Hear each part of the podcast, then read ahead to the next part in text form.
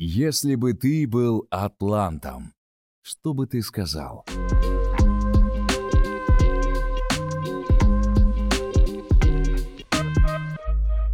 А чё сразу я?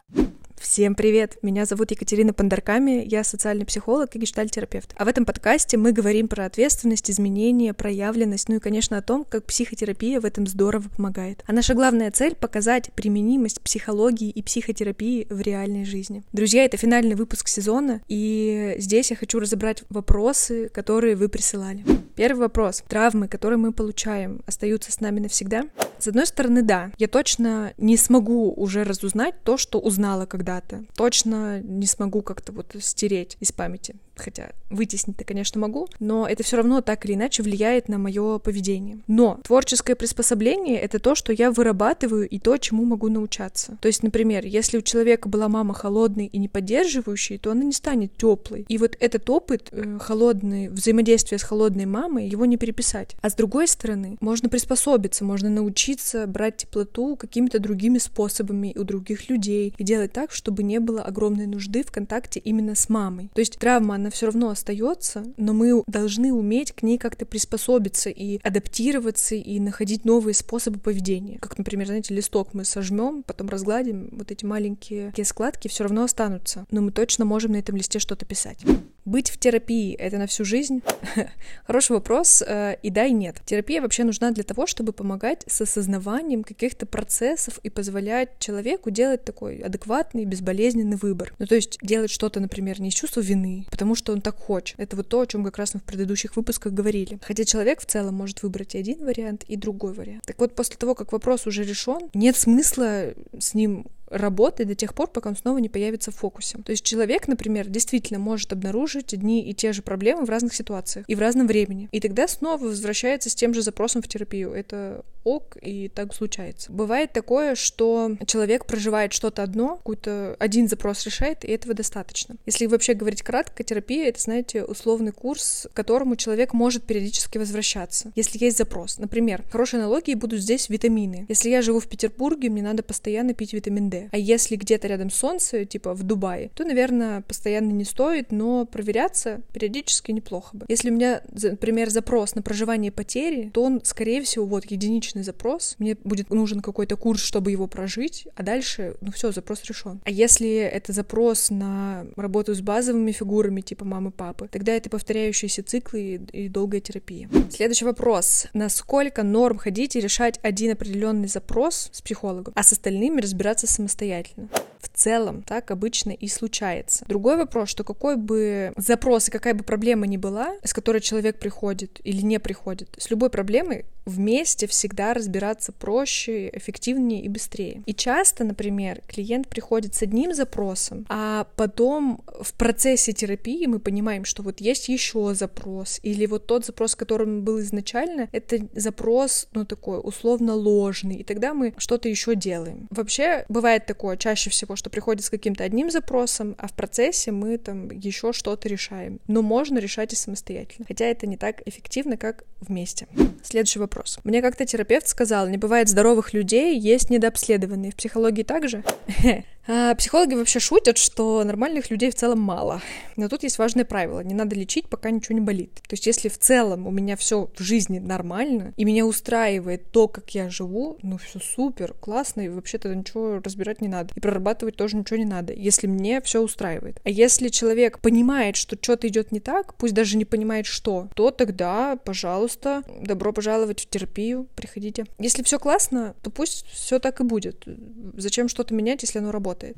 Следующий вопрос. Кризис среднего возраста, он существует? Если да, то это женщина 40 лет в мини с розовой помадой и голубыми тенями? Или это женщина с покерфейсом и потерянным вкусом к жизни? Или это все не про кризис, а про что-то другое? Давайте разбираться. Э, кризис — это вообще по большому счету что? Переоценка ценностей, понимание того, что вот как раньше, скорее всего, уже не является возможным жить, а как по-другому, ну что-то пока непонятно, понимаете? Как раньше уже не хочу, как можно по-другому, еще не знаю. И тогда начинаются метания, поиски, какие-то экстраординарные формы они могут приобретать. И тогда, тогда случаются голубые тени, мини, покерфейс, все что угодно. Потому что, ну, непонятно, а что нового-то сделать, а как по-новому по-новому можно быть. И тогда это не больше, чем поиски. Классно, что они есть. Было бы хуже, если бы их не было, и это все бы гасилось и давилось. А правда, там раз в какой-то период времени мы переоцениваем ценности, которые у нас случаются, все, что вокруг нас происходит. И в кризис э, условно среднего возраста это такая жесткая, большая переоценка ценностей, что тоже в целом очень здорово.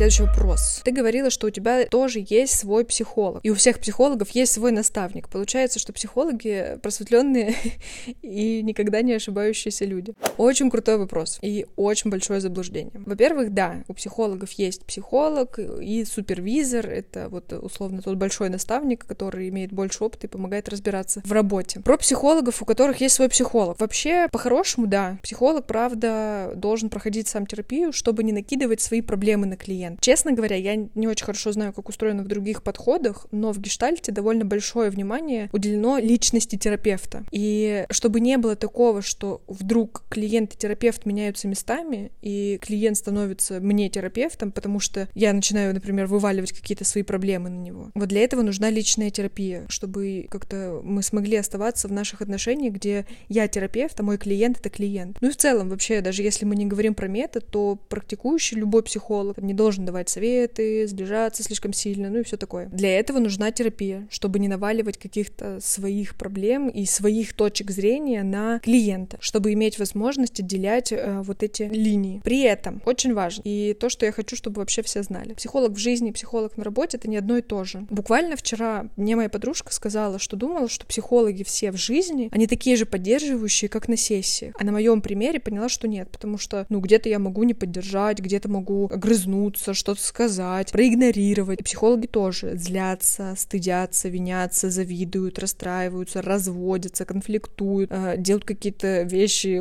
странные, ужасные, отвратительные. Потому что в первую очередь я человек, а потом уже психолог. Я ошибаюсь я как человек. Ну, это точно происходит. Вообще не нужно идеализировать психолога. Это человек в первую очередь, а потом это специалист, который работает там в рамках вашего сеттинга. Сеттинга — это вот тот час, когда вы встречаетесь. Все остальное время — это просто друг, коллега или какой-то знакомый. Еще, кстати, иногда ждут, что если мой знакомый э, психолог, то он будет анализировать всех и вся вообще круглые сутки, что вот куда бы мы ни пошли, психолог должен как-то вот уметь считывать, еще что-то там делать. Я сейчас грубо, наверное, скажу, но я не буду работать, когда мне не платят. Получается, что я работаю во время работы, а когда я куда-то иду, я не работаю, я отдыхаю. Секрет расскажу. В работе на сессии мне нужно концентрироваться не только на моем клиенте, на том, как он себя ведет, но и на нашем контакте, что между нами происходит, а еще на том, что я чувствую от его слов и что со мной происходит, как я реагирую на его слова или на его действия. Это очень много концентрации, и это очень большой объем там энергетических вложений. Поэтому точно в свободное время я просто так заниматься этим не буду.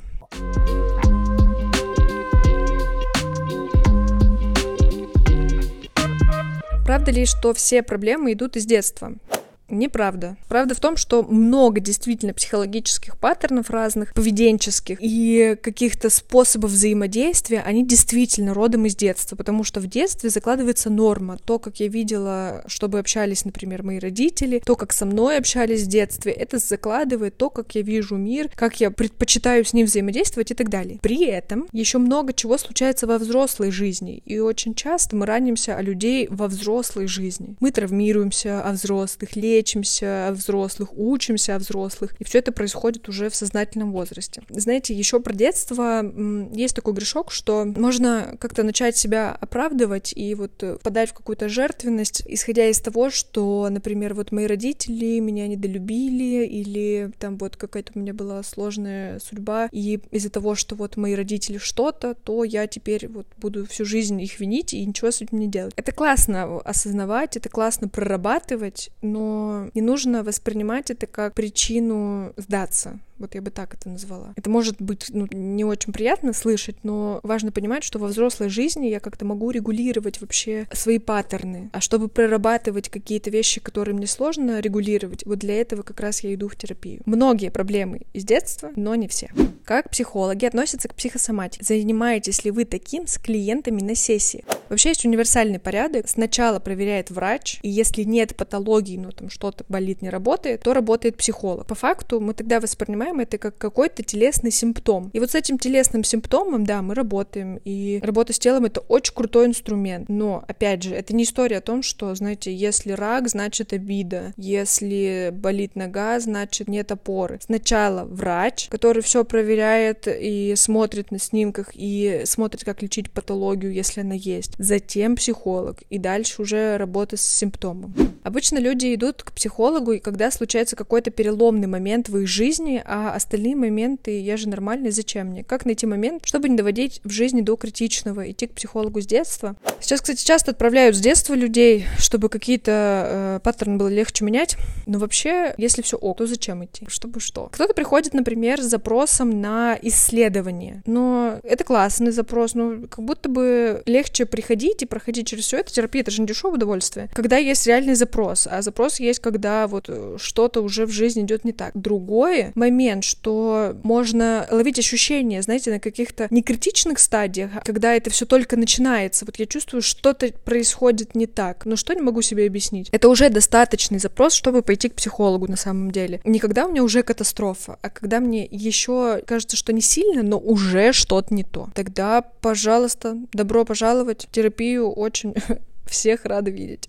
Собственно, вот, э, это ваши вопросы были и мои ответы. Пишите в комментариях, чего бы хотели еще. Первый сезон закончился. Принимаю ваши поздравления, поздравляю вас, очень рада, если вы слушаете и делитесь. Честное слово, пищу счастливой чайкой каждый раз, когда вижу ваши отметки. Очень сильно жду вашей обратной связи всегда. Ставьте лайки, подписывайтесь на соцсети, будет анонс следующего сезона. Все, обнимаю, пока. Если бы ты был атлантом, что бы ты сказал?